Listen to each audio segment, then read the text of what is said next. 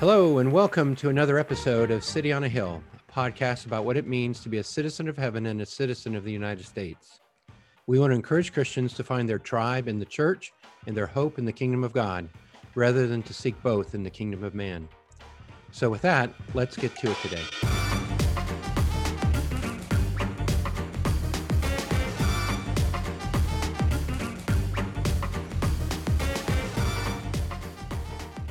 Well, hello, I'm Eric Estep. And I'm Scott Reevley. And this is the City on a Hill podcast. Welcome back, listeners. Welcome back, Scott. How are you? Well, I'm good. I am really thankful that you're here, Eric. Listen to him laugh. Listen to him. I say, I'm thankful you're here, and he just laughs. Well, I'll tell you why, because you expressed a little concern about a can of soda you found in your office, and one that seems like it was in only half full, even though it had never been opened. And so you grabbed a different one and you started drinking it. And, you know, out of concern for you, of course, I tipped the can up and saw that it expired in 2019. And so if I have to end this show, I may not make it through the episode. If this is a solo episode, by the end, you'll know why. Because Eric is in the throes of suffering under this expired. I feel fine right now. I feel fine. It's that twitch that people, the listeners can't hear. I don't know why. It doesn't make any noise. That's the sign you're a young man, and when your twitches don't make noise. See, if I twitched, it'd go click, click, click, click, and everyone would know. But anyway. Well, hopefully I'm okay from the soda. That was just extra. That's right. Not really what we're talking about today. Right. Well, I don't have any ailments from the soda, but we all potentially have ailments from being in an election season. Oh, boom. What a transition. And my hope today is to talk about a prescription we can all take and remind ourselves. And I was even thinking about this as give yourself a daily dose of this until December when the election's over, and maybe we'll be okay. But I actually heard a sermon on Sunday, and I thought it was really helpful. And I happened to have the preacher of that sermon in the studio today with us, which is great. And I thought we could talk through that passage, which is Matthew 22, and then some of the metaphors that I think came out of it that are really helping me think about, okay, what question do I need to keep asking myself in the midst of the temperature rising, in the midst of everything being difficult or frustrating or uncertain? What should I be thinking about? And I think Jesus gives us some good answers, and the way you described them on Sunday, Scott, I think were really helpful. Well, good. Can I just say that already I want to highlight something you said that I hope people didn't miss. Mm. You said something, something, something. And then you That's said, the soda talking. It might have been. And then, no, I didn't have any soda. Anyway, and then you said, it just made me think of the questions I asked myself. And I thought, there you go. That's like 90% of it right there. Mm-hmm. If you would just ask yourself better questions, you're going to have better answers. You ask other people better questions, you're going to help them have better answers. And I just wanted to say that don't just blow by something like that, because I think you sort of, were meaning it to get onto something else, but that's really a significant thing to ask better questions. So if it helps you do that, then I'm really thankful, and I hope that maybe this podcast will help other people ask better questions too. That'd be great. That would be good. I'd be happy to read the scripture. Yeah, and then go ahead. You can comment on all that. How's that? Okay, we'll see what happens. All right. It's from Matthew chapter 22, and you'll recognize it. It's really one of the ones that is most easily rememberable, because it's just so. It's really takes a humorous turn, I think. I mean, I just enjoy thinking about this one, and I always have from the very first day I ever read it. But anyway, it's Matthew 22:15, and says, "Then the Pharisees went and plotted how to entangle him in his words. And they sent their disciples to him, along with the Herodians, saying, 'Teacher, we know that you are true, and teach the way of God truthfully, and you do not care about anyone's opinion, for you are not swayed by appearances. Tell us then what you think. Is it lawful to pay taxes to Caesar or not?' But Jesus, aware of their malice, said, Why do you put me to the test, you hypocrites? Show me the coin for the tax. And he brought him a denarius. And Jesus said to them, Whose likeness and inscription is this? They said, Caesar's.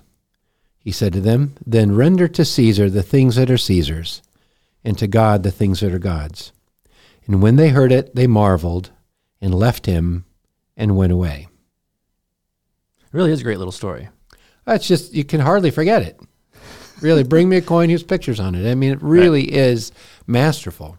After the why put me to the test, you hypocrites? Someone give me a coin. It's just, the way Jesus responds really is surprising. And what you laid out on Sunday was they're setting a trap for him. And if you were to read back in Matthew 22, 20 and 21, he's been going after them about authority for a while, and they're getting really frustrated with him. And this is a trap they're setting and you can see that because the Pharisees and the Herodians are hanging out. That's not a normal thing. They say they sought to entangle him in his words. That's a sure sign that they're trying to entangle him in his words. There, perfect. So this is a trap, and it's specifically a political trap. Basically, hey, answer this question, and if you answer it one way, you're going to make a certain group of people angry, and if you answer it another way, you're going to make a different group of people angry. And Jesus is just masterful in the way he responds. And what I think is interesting, and what you alluded to in the sermon, is that his answer shows that two different games are being played. There's this smaller game, you said checkers game, that is being played when they're talking about, okay, we got this tax thing. Should we pay taxes? Shouldn't we pay taxes? Who's right? Who's wrong? People are frustrated about taxes, of course, and they're at this checkers level. And in the way he responds to the question, he elevates and basically says, I got another game I'm playing. And you use the term chess to say he's basically, you said, he's playing chess on their checkerboard. He plays chess while everyone else plays checkers. Right. Yep.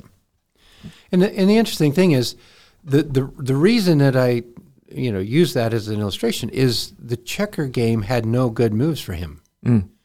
There were no good moves that he could make. He makes one move, he's dead. Makes the other move, he's dead. Mm-hmm. Either way, and so he's checkers is the wrong game.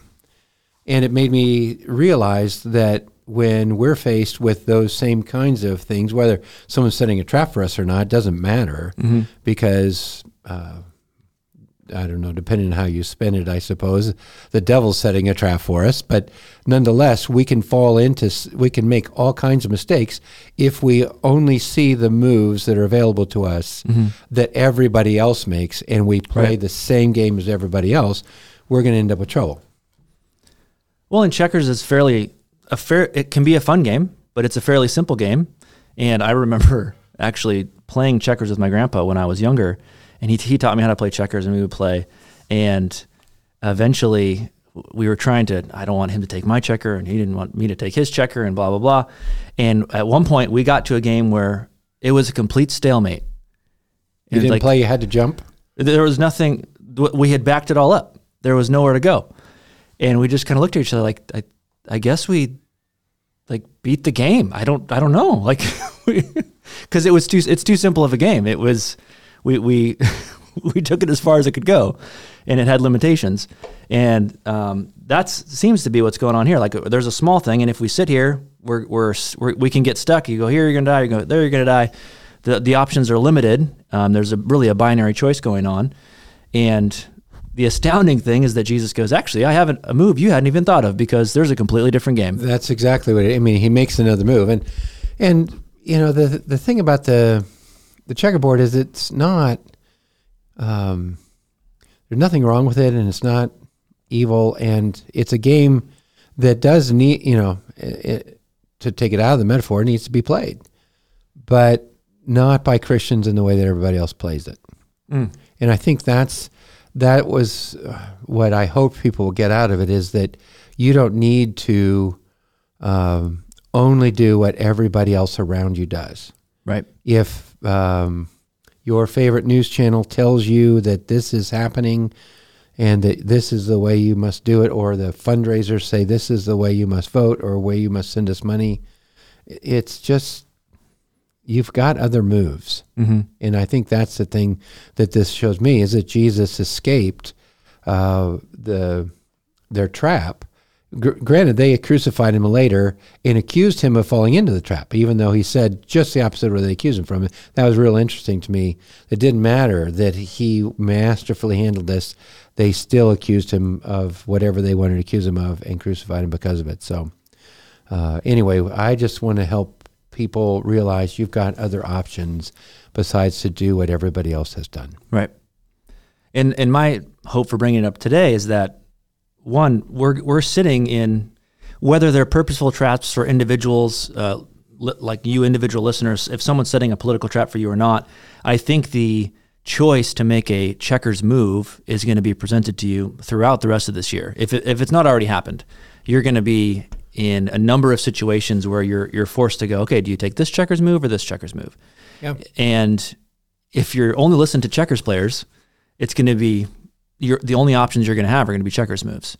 And that could be something along the lines of, hey, you need to ignore these type of policies or ignore the character of this political candidate, and you need to vote for one of them because it's of dire importance that we win this game.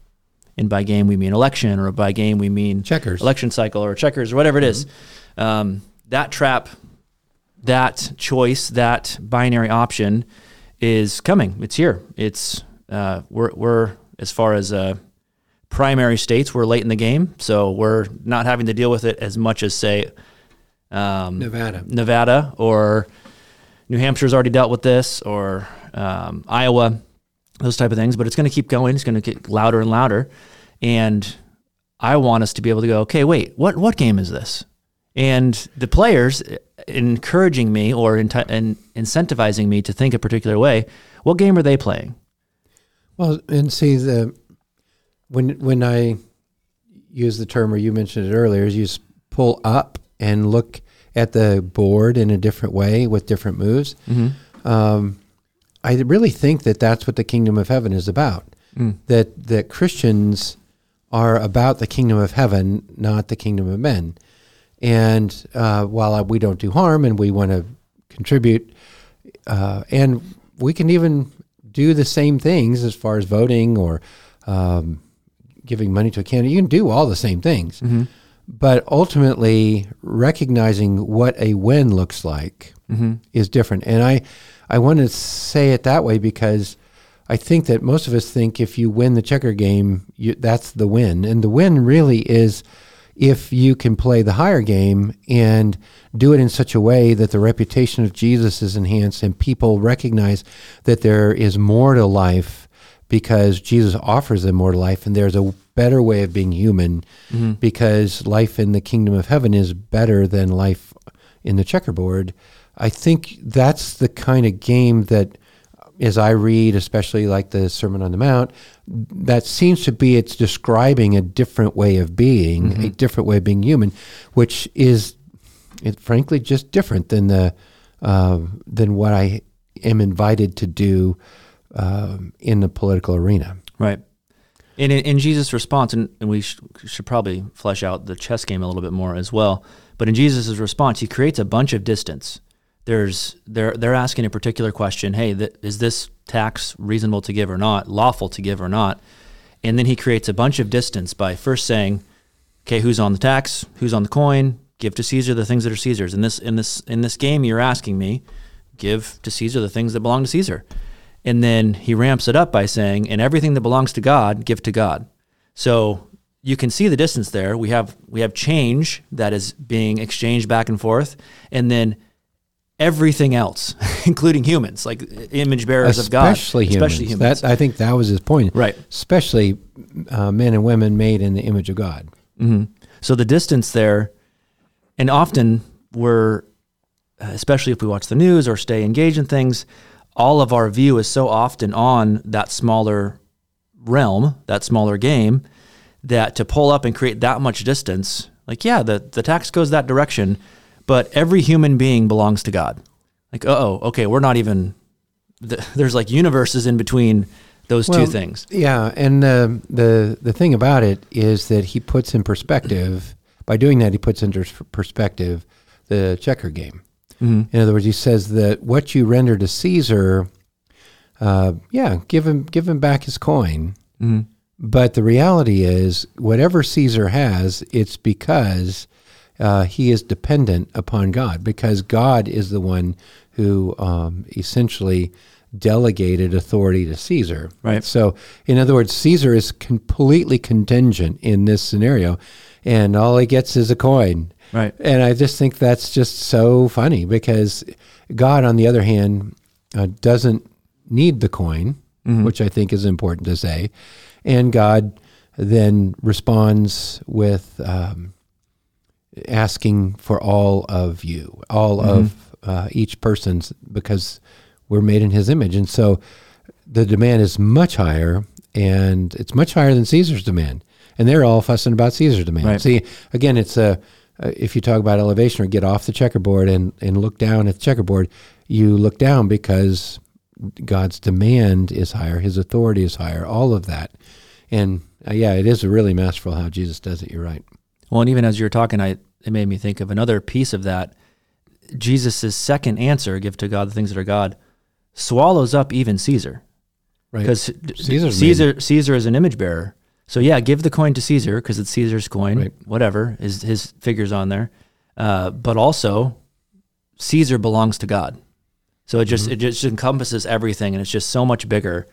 And it's hard to create. I was trying to ponder ways of other metaphors. You use checkers and chess, and I was discussing the sermon with our life group and trying to come up with some other ways to create that distance. And one of the things I thought of was, when my kids play with play money, and they're maybe at the fake store, right? And the one has the fake banana and gives them gets the fake money, and they exchange because they're playing store together.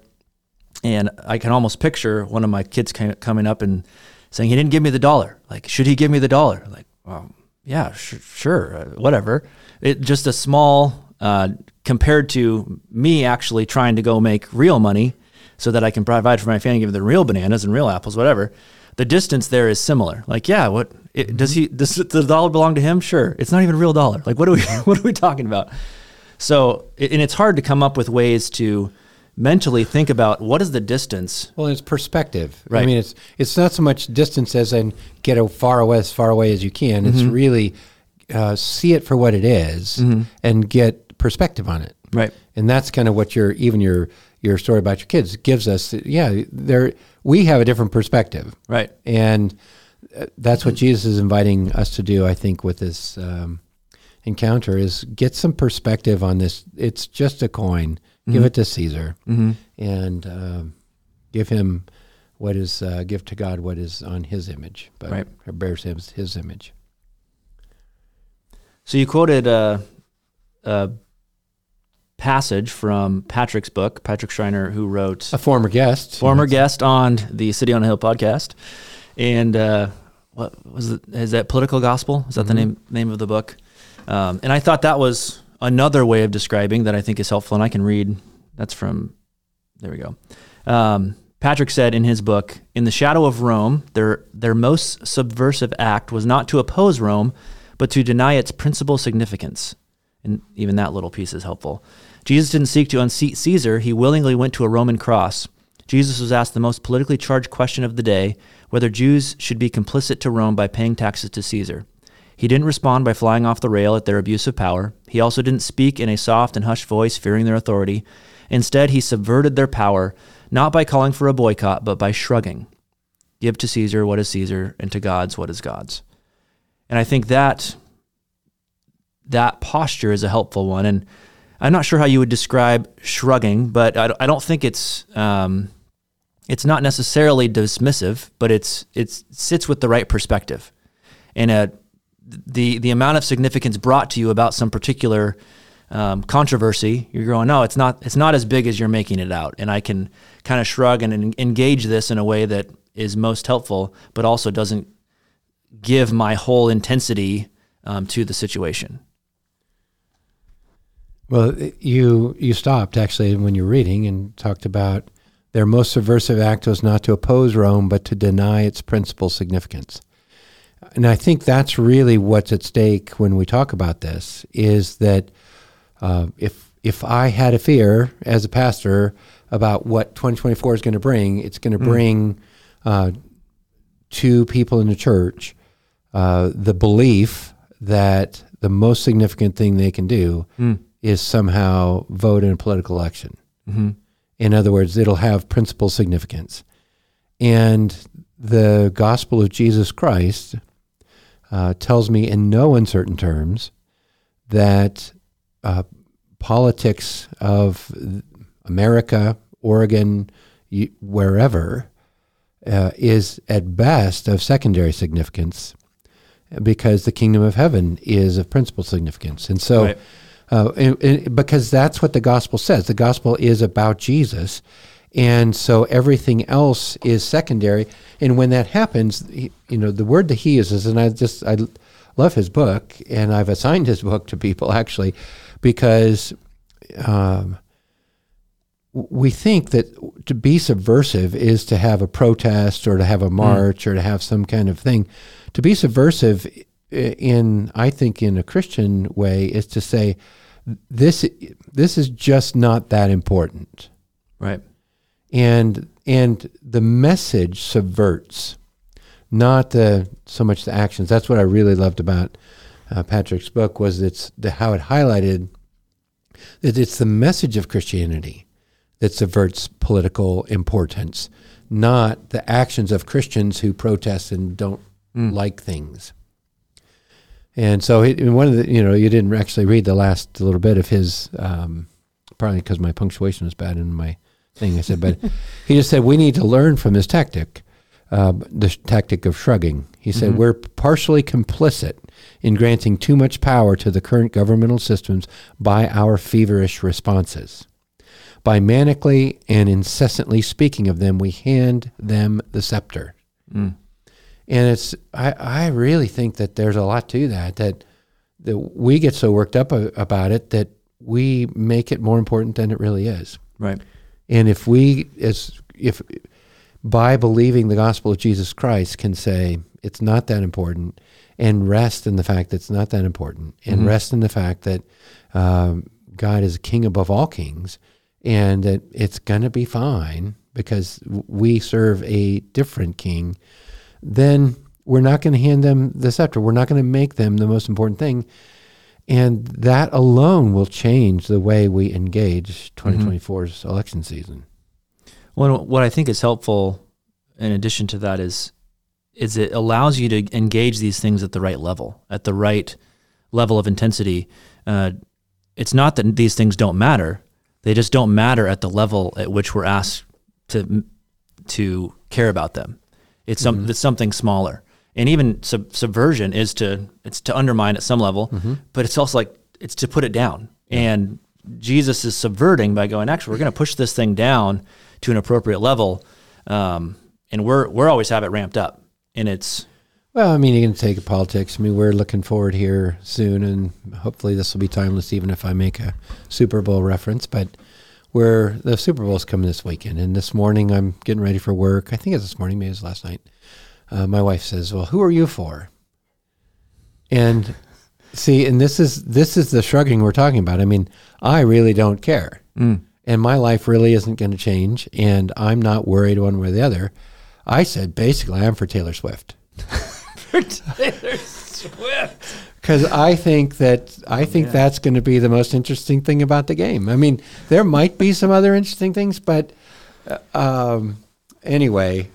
That's what shrugging is. It's just saying, you know what, it is what it is. It's a small thing in my life. Well, and you can watch the game, you can enjoy the game, you can appreciate the plays and how someone won or how a team lost without going, if my really, team really does not win, my Monday is going to be horrible. And that's different. Some of that now I'll say I'm an adult and I can shrug at the Super Bowl. When I was a kid, I did not shrug at the Super Bowl. I grew up, I was born in Texas the same year as the Dallas Cowboys, and when I was a kid, they were playing the Super Bowl. And that was a big deal to me. I did not shrug. But I think that's, again, I say it that way because I hope that that's something that Christians can recognize, that they can grow up out of childhood where it really, really matters who wins the Super Bowl or who wins the election, and, you know, grow into an adult who can shrug and say, yeah, it maybe it wasn't as interesting as I hoped, or it wasn't the game I hoped, didn't turn out like I hoped, but shrug. You know, that's really, and for me, it is a little bit different for, I mean, partly because of the Super Bowl, it's the difference between being a child and an adult. And I'm hoping that even one of the reasons we started City on a Hill podcast was we're hoping to help Christians mature in their view of politics, which means being an adult and not and not letting it rule your life. Right. So anyway, that's... Well, I think it's worth noting in this election year, there are votes you could take. There are probably ways to vote in a way that is playing the checker game and being existential about the checker game, and then other ways that is more shrugging. Like, yeah, I'm going to do the best I can do, and here we go. I'll just vote this way, whatever. And less of a, this is existential. If we don't do this thing the right way, everything's going to fall apart and succumb to fear as we are often told to.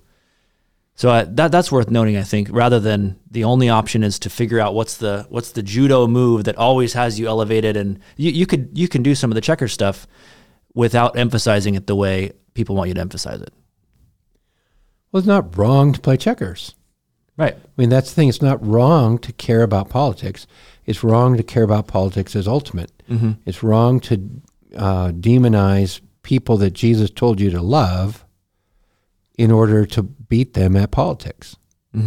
And so I think we've just got to be careful about the way that we look at the board and the way that we make our moves on the board. That's all. So how would you... So we're talking about shrugging, we're talking about emphasizing things the right way. How would you practice doing this? Because I think we're anticipating this November thing as like, this might be the time we're stuck in a trap or given only two options, and then what do we do? It's usually better to practice small than it is to go, I'm just going to know how to do this thing, and I'm not going to worry about it just because I thought about it with my head. I think it's helpful to practice on small things. So do you have any... When you say practice, I mean, what do you... Well, I was talking... I practiced this same election, actually, in 2020, it appears. Yeah, I've already done this. Well, I think often in politics stuff, where generally the conversation goes towards presidential politics. Right. The traps of emphasizing things too much is more than just presidential politics. It's in local politics. It's in state politics. It's in many things. And when I was chatting with my life group about this... a great point was made that, especially in my role, I'm in the construction world, I have to deal with government all the time because I have to get permits to do things. And often I will let them drive my emotions about stuff because I get so frustrated with them. And it was pointed out to me that, hey, that's a really good place to practice shrugging. Okay. Yeah. Like, oh, yeah, that is a really good place to practice shrugging. And I get to practice a lot. I'm not happy about the way this particular...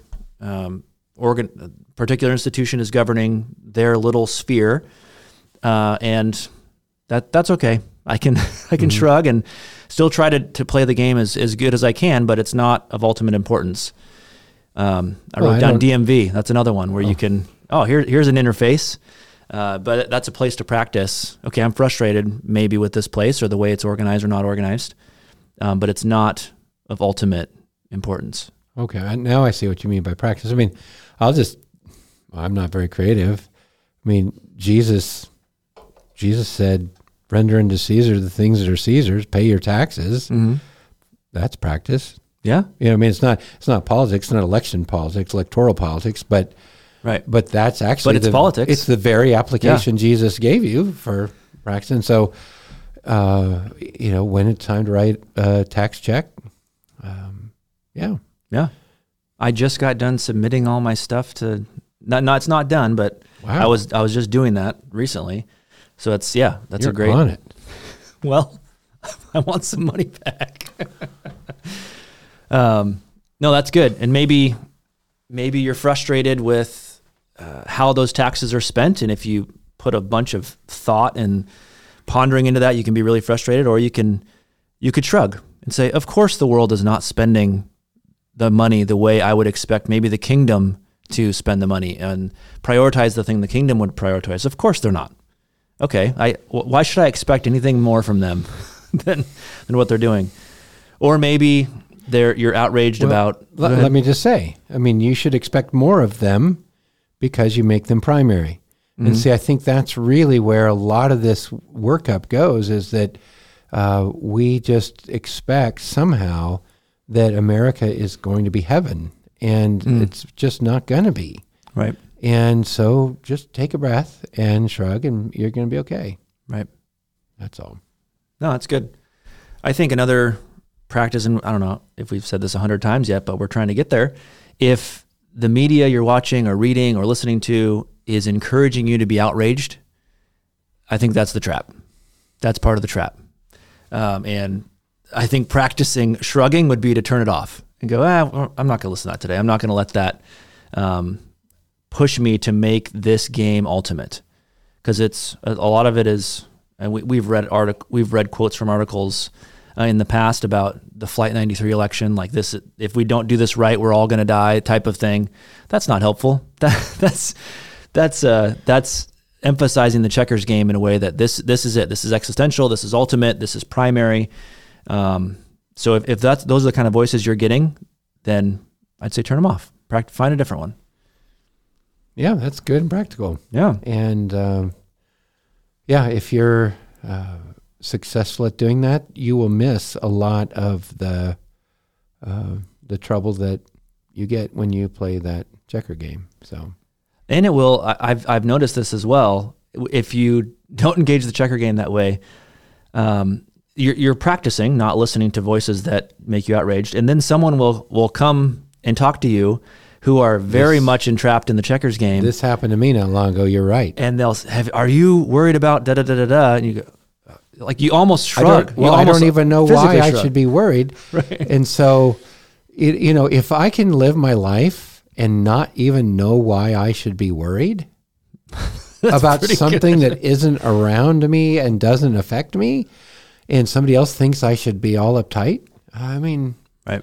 Yeah, I'm willing to relax. That's okay. Yeah.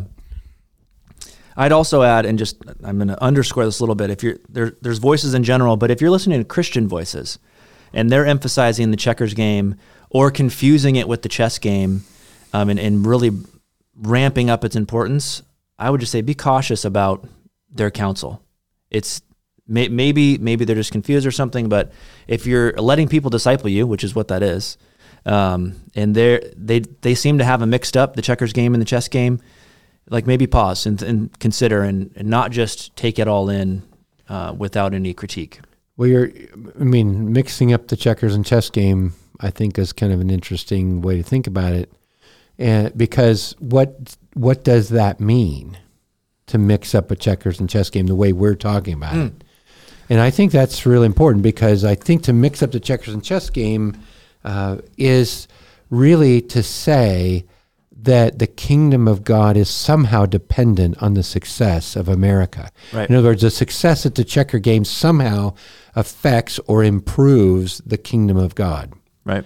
And when you do start mixing those two up, you are asking for trouble. And I say that because so many Christians will treat, especially electoral politics, but also, send us your, for $59.99, you can, we will help lobby your legislator so that they don't do this or that, and they'll try and make your kingdom interest, your chess interest, into a checkers move. Mm-hmm.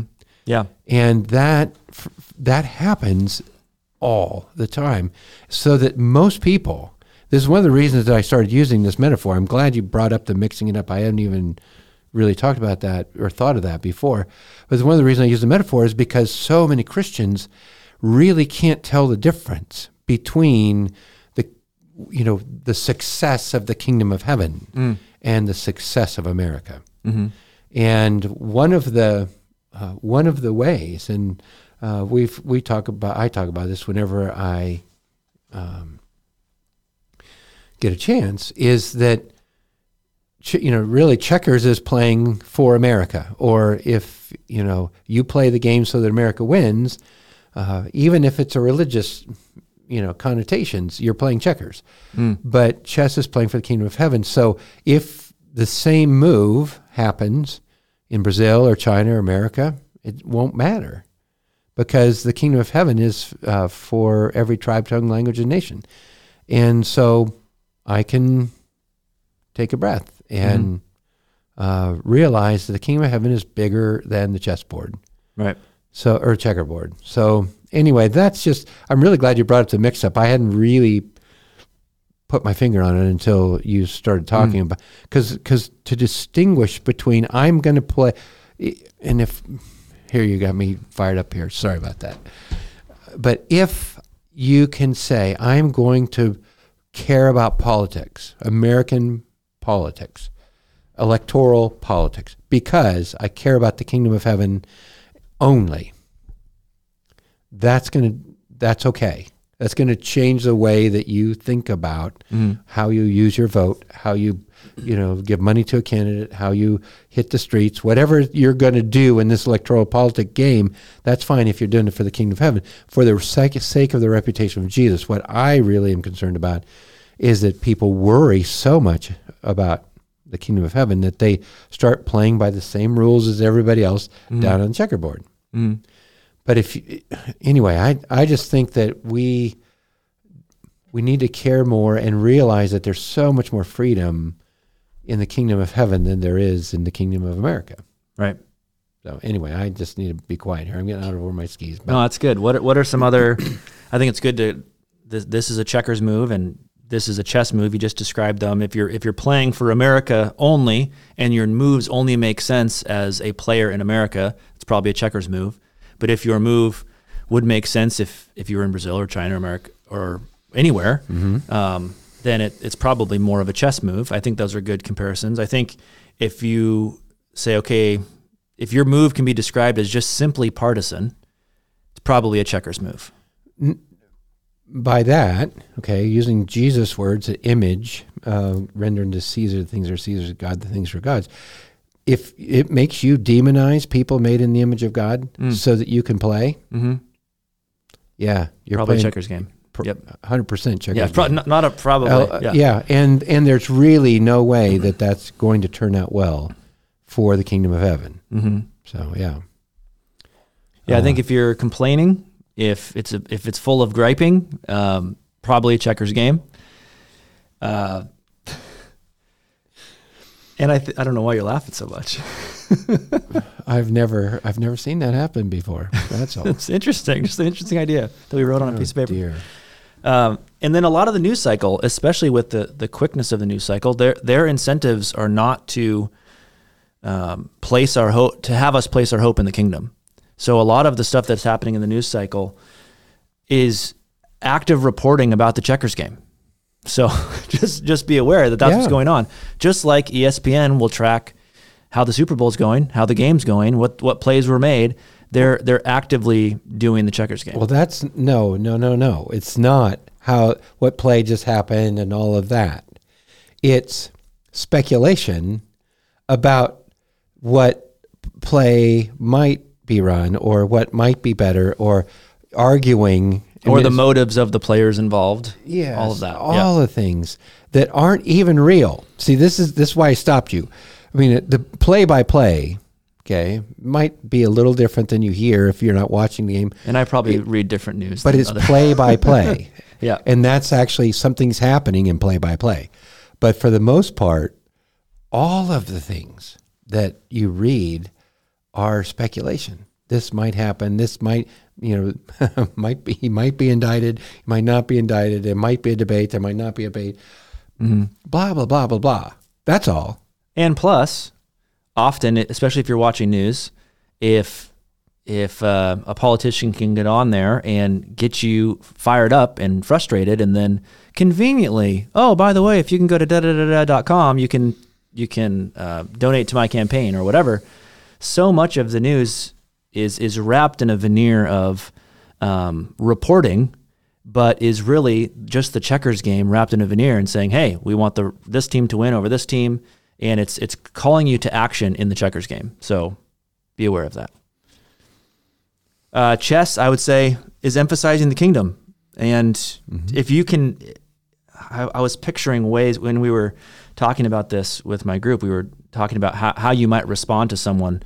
And I was just picturing someone saying, you know what, I'm not, maybe they're at work and they just say, you know what, I'm not spun around the axle on this because my hope is placed in the coming kingdom and the short-term bummers cannot derail that kingdom.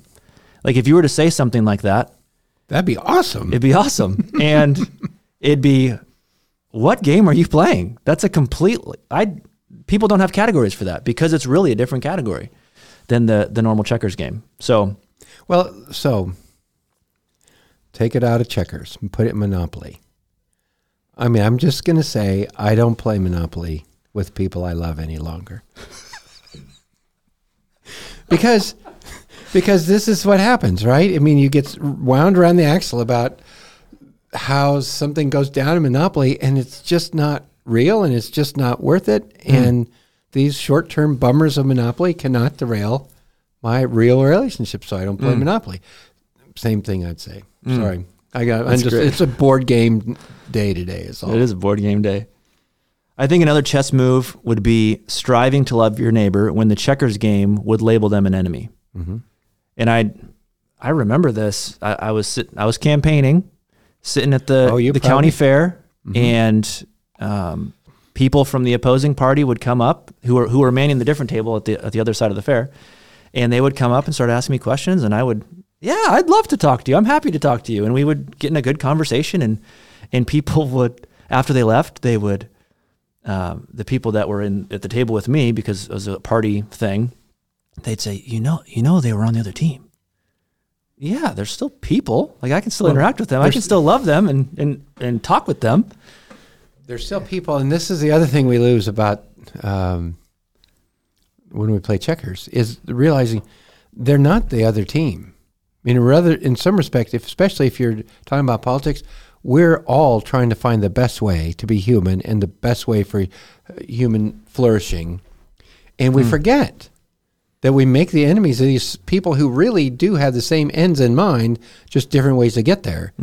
And yeah, they had the same thing. They were hoping for the same thing you're hoping for. And yeah, that doesn't make them the enemy. Anyway, I'm sorry. No, that's great. And that was just an anecdote of me kind of clanking against the checkers game. And obviously I was playing the checkers game and I was trying to win the checkers game. Right. But clearly going at it a different way, and people are just flabbergasted. I can't believe you're talking to them. What are you doing? So you can do that. Love your neighbor, especially when you're being asked to consider them an enemy. I think a chess move is seeking the welfare of the city, even if you're losing the culture war. I think so much of the emphasis gets put on the quote unquote culture war, and we're losing, and let's put all our emphasis and money and time at that. And then we ignore the thing going on down the street that we could actively do right now to love people and to seek the flourishing of the city, the welfare of the city. And I just think I heard someone today just say it's like stepping over stepping over a dollar to pick up a dime. It's like, oh, we're gonna place all this emphasis on this culture war thing that we're not gonna win, or no one's gonna win. Everyone's gonna lose everything, and it's taking our energy that we could be using to actively love our city right now. And I think the chess move is, you know what, I'm just going to seek the welfare of the city, even if that means I'm a quote-unquote loser in a different game. Well, see, some of the problem that we're trying to address here is when you make politics the principal, your principal concern, and make it of principal significance, then really all your moves are checkers moves. That's the only game you've got, and that's the only moves. But really a lot of the chess moves are outside of the checkerboard. They're not in the realm of politics. They're in the realm of loving your neighbor or serving an intermediate institution or solving the problem some other way. And that's where a lot of the chess moves are. It's just outside of the grid there. Mm-hmm. And we just forget that. Like, the only important thing is this one thing. And it just isn't. Because Jesus is king over, he's the king of kings. Right. Which is political. Yes, it is. But he's also king of everything. Right. So he's king over non-political things too. And I think we can solve a lot of the problems our world has by realizing that we have so many moves that are not political.